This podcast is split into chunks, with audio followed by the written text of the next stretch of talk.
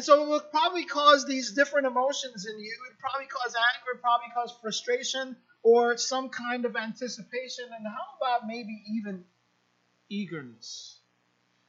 And I wonder how many of us would obey the command to just wait. And I wonder if we did obey, I wonder for how long. You know, waiting is not something that comes easily. Our frustrations at waiting come at an early age and are usually pretty hard to outgrow. When I tell Travis to wait, he appears to be good with it, right? But I can tell that there is this emotional agony going on, right? And I can recognize that emotional agony. It's not because it happens often, or I recognize it from feeling that way when I was his age, but because this is how I feel now. But I'm not able to express it openly. Every day, all around us, we encounter reasons not to wait. In fact, we are encouraged not to wait, but to have it now. Our society is all about credit. Why wait when we can have it now? Advertising messages ask, why wait? Some people experience some emotional, quite trivial, but some people experience some emotional trauma if they have to wait more than 24 hours for a reply to their email or even their text messages. Waiting is becoming more of a strange kind of notion to us. Like if we have to wait for a little bit, we ask, why do I have to wait?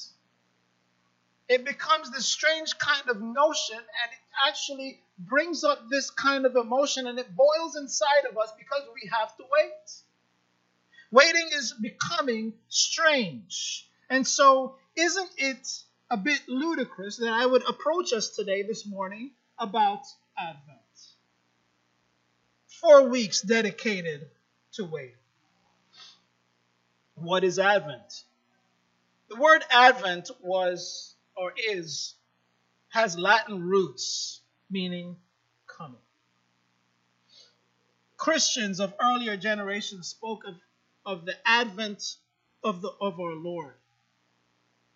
It is God coming to earth, incarnate in Jesus Christ of Nazareth.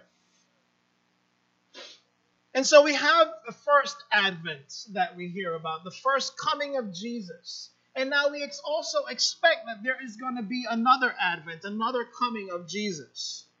So as we consider advent and its meaning, the coming of our Lord, we also consider what it means to wait upon the Lord and reflect on God's presence in the middle of our waiting.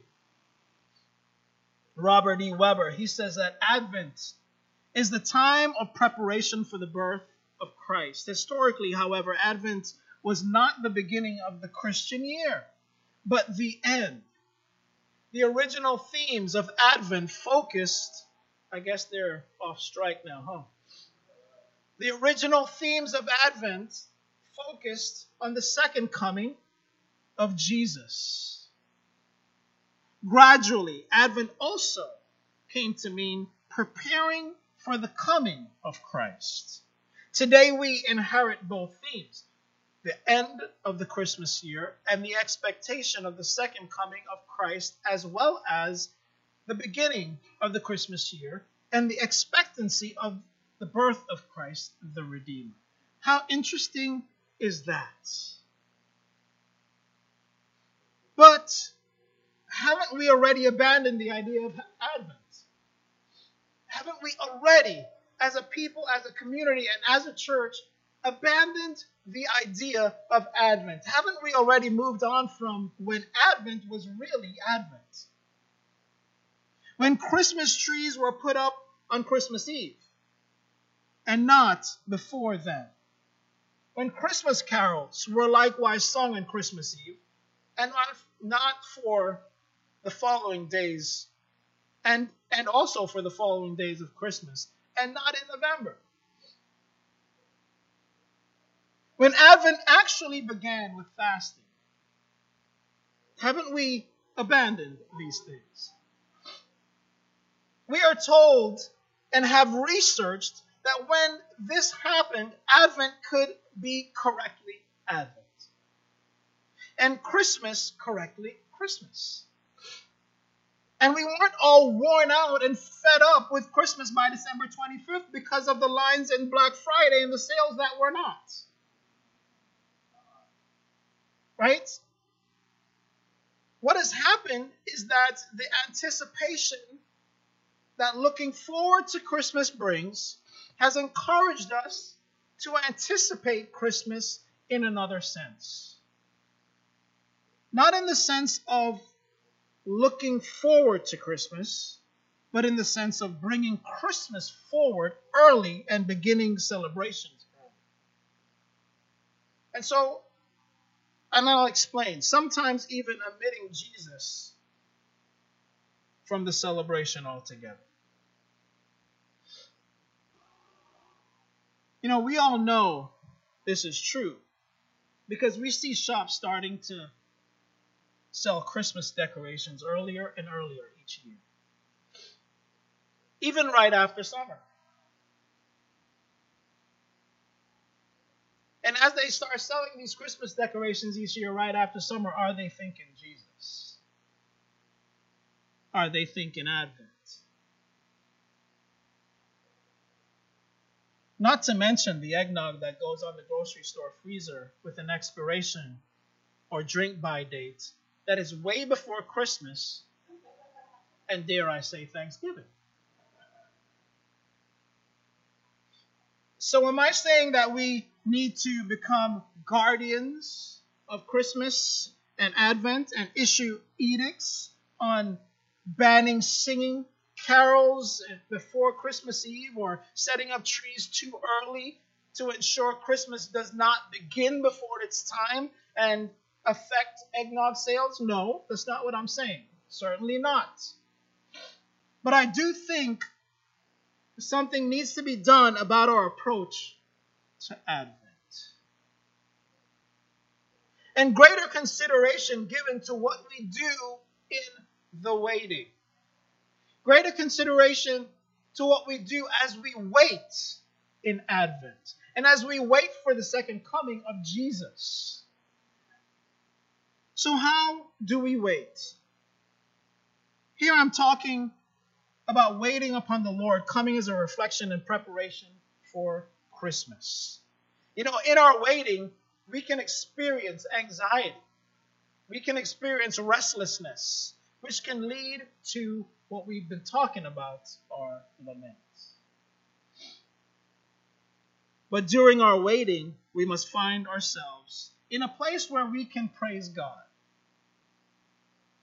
The Psalms can help here, and David had a similar struggle in many of his Psalms.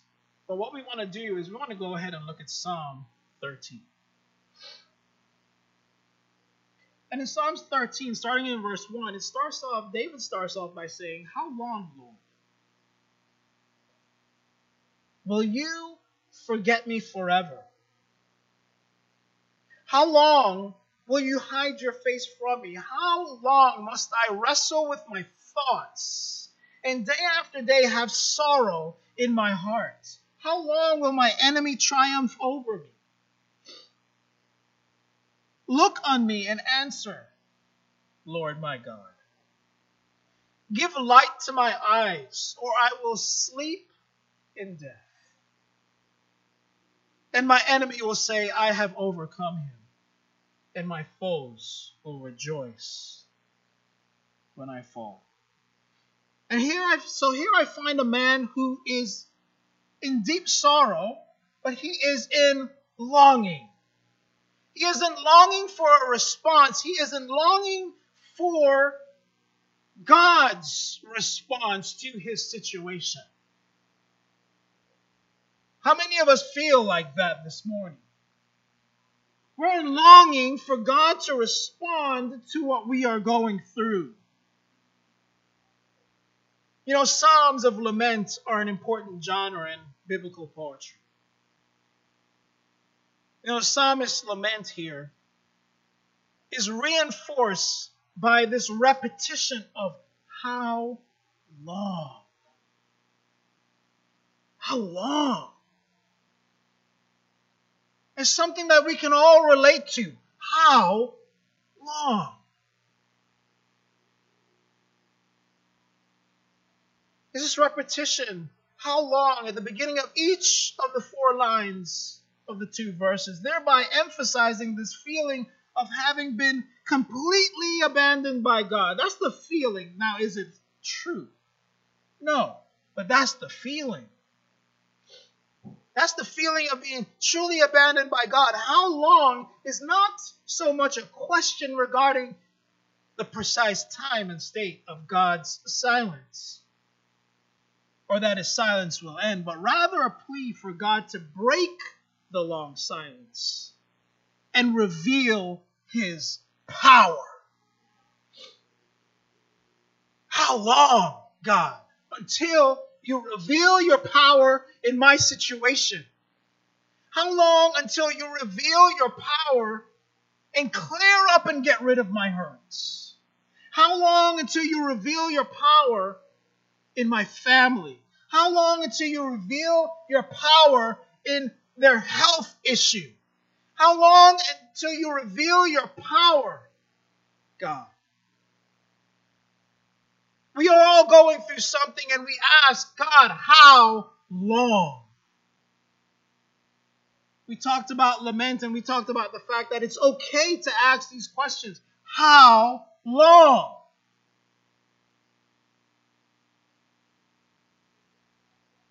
How much longer do we have to wait?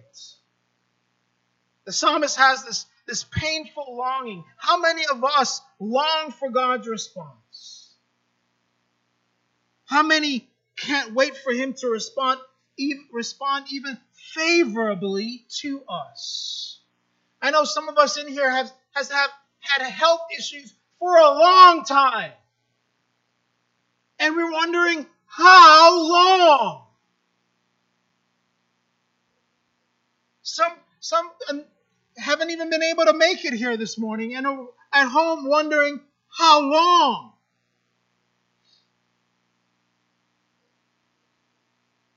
Have you ever waited like this? Dietrich Bonhoeffer, he says, celebrating Advent means being able to wait. And waiting is an art that our impatient age has forgotten. We have forgotten how to wait. Now, even in our turmoil, even in our hurts, we have forgotten how to wait. And so what happens is all that happens around us that makes us impatient affects us spiritually, where we don't remember how to wait. And so it affects our faith, it affects our trust, where we respond in the same way that David responds, and even worse, where we're like, God, how long? Something happens today, and we're like, God, how long? It's like, hurry up, God, come on. Help me out already. So when these things get prolonged to months, now our faith is really affected. Now, when it comes to Advent, that teaches us how to wait, because we don't practice it maybe even as a church every year, because we probably neglect practicing that as a church every year. Guess what? We are out of practice in our wait. If you've ever been on a road trip with small children, you know they relentlessly ask, how much longer till we get there, right? Are we there yet? And it can be a frustrating experience for the parents. Thankfully, when the road trip finally ends, the kids are bursting with excitement to be at the destination, right? No matter how many times we ask God, how long, let us always remember that one joyful day, he will make all things right.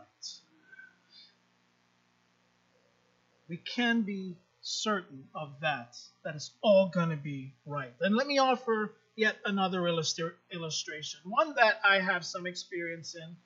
not the type of experience that you would think, but some experience nevertheless. But it leads to a point in which I do have some practical knowledge. When Claudette was pregnant with Travis, one of the things I remember was, though I had no idea of what she was feeling, despite her best attempts to explain her feelings, I do remember the anticipation that I felt. But this was not just any anticipation. You see, waiting makes me anxious, restless, and uneasy. And this experience of having a child is all about the waiting. You follow me, moms? It's all about the waiting. No one wants their child to come early, though in our case, Travis did. Moms, you know the only thing you can do in a pregnancy is wait and hope that the period of waiting does not end prematurely. And so here's my point. This waiting is not just a passing of time, but there is a deep value in the contemplation of the waiting. There's a deep value that while you're waiting, that there is some contemplation of the waiting. We need to learn to savor the time in which we are waiting. That as we wait, we are savoring that time. I think our society and our community has lost the ability to wait. We don't know how to wait anymore. We have lost practice of waiting. So much so that as we wait, we got to find something else to do while we wait. We got to be busy while we wait. Like we go to the store and we have to wait online. We grab the phone and we figure that we got to do something on the phone while we wait. We go to the waiting room and it's a waiting room, so you wait. And so we figure that if I'm not busy while I wait, then I'm not really waiting. Right? So we have to alleviate the wait with something else. And so we don't know how to wait. How busy are you during the holiday season? Are you present for each other? Are you present for your families? Has love, grace, anticipation, and all the things good and pure gone out the window because you are so busy trying to make Christmas what it really isn't? Or are you saving all your love for Christmas Day? How about your relationship with God? Has the season left you with little to no time to spend with Him? You know, when we can't wait, we lose the ability to be fully and completely present, whether it be for your family or whether it be for God. To be fully and completely in the now. So instead, we constantly look backwards to better times we used to know and forward to a better time we hope to come. And so we miss the present. We miss the now because we've lost the ability to wait. And not only that, but it also becomes hard to fully appreciate the future moment, even when it does come. And so all that I've been talking about, guys, is Advent. And you may notice that I've done this in a manuscript format because I wanted to be able to get all the things out that I wanted to say about Advent because of how important it is. There are times when Christmas Day comes and goes, and I'm thankful it's over. Because I've been too distracted to really understand what Christmas was, really experience what Christmas was about. So, waiting in Advent teaches us to be joyfully and fully present now. You know, after a month of doing this, Christmas Day can gain the depth and meaning that would otherwise fly past in a whirlwind of presents and eggnog. You can tell I like eggnog, right? Noted. But what if after waiting? What if after waiting and the time has passed, we discover too late, to our surprise, that the meaning is in the waiting, and not in the fulfillment of what we were waiting for? So what do we do in the meantime? We savor the waiting and we praise. In verse 5 of Psalm 13, but I trust in your unfailing love. Remember, he was just lamenting, right? And he was just asking how long. In every single line, he was asking how long. But now in verse 5, he goes, but I trust in your unfailing love. My heart rejoices in your salvation. I will sing the Lord's praise, for he has been good to me. So as we learned in our past series, the rhetorical movement of this prayer of lament, so characteristic in Israel, is from plea to praise. And these prayers, they move.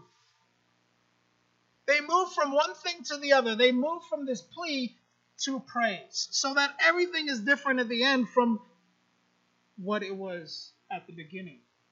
And so we can start Advent feeling one way, and we can end feeling a whole nother way, because at the end, we have Christmas Day to celebrate the fact that Jesus was born. But if we're celebrating too early, we miss it. We miss it. So it should be a time of preparation for that. A time where we lead up to it in waiting. Being present, and we wait for it. Right? Wait for it. Where we're not doing things prematurely, as we're accustomed to doing.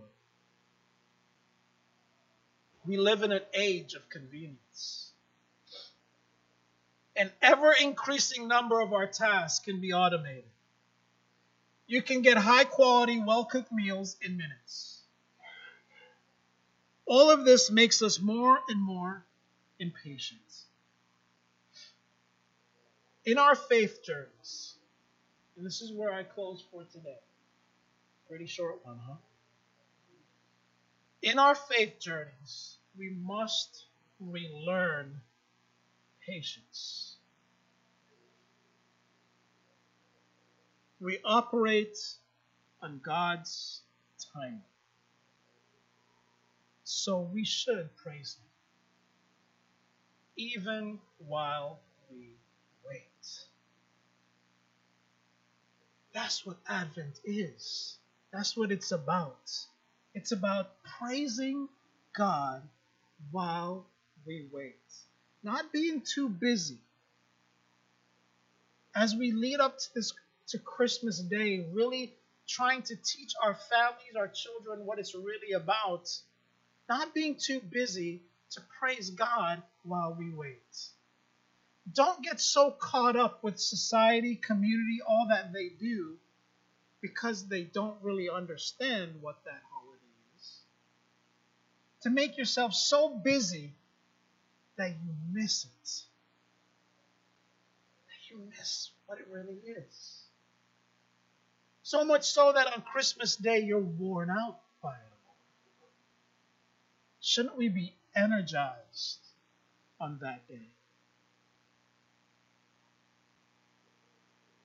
So, we should praise him while we wait. And so, our goal in this series is to learn through Advent to wait. I believe if we can do this, there will be value not only for Advent and Christmas, but for all our lives, because we learn a way of being. We learn a way of living. We learn a way of praising. We learn a way of worshiping. And to God be the glory. Amen.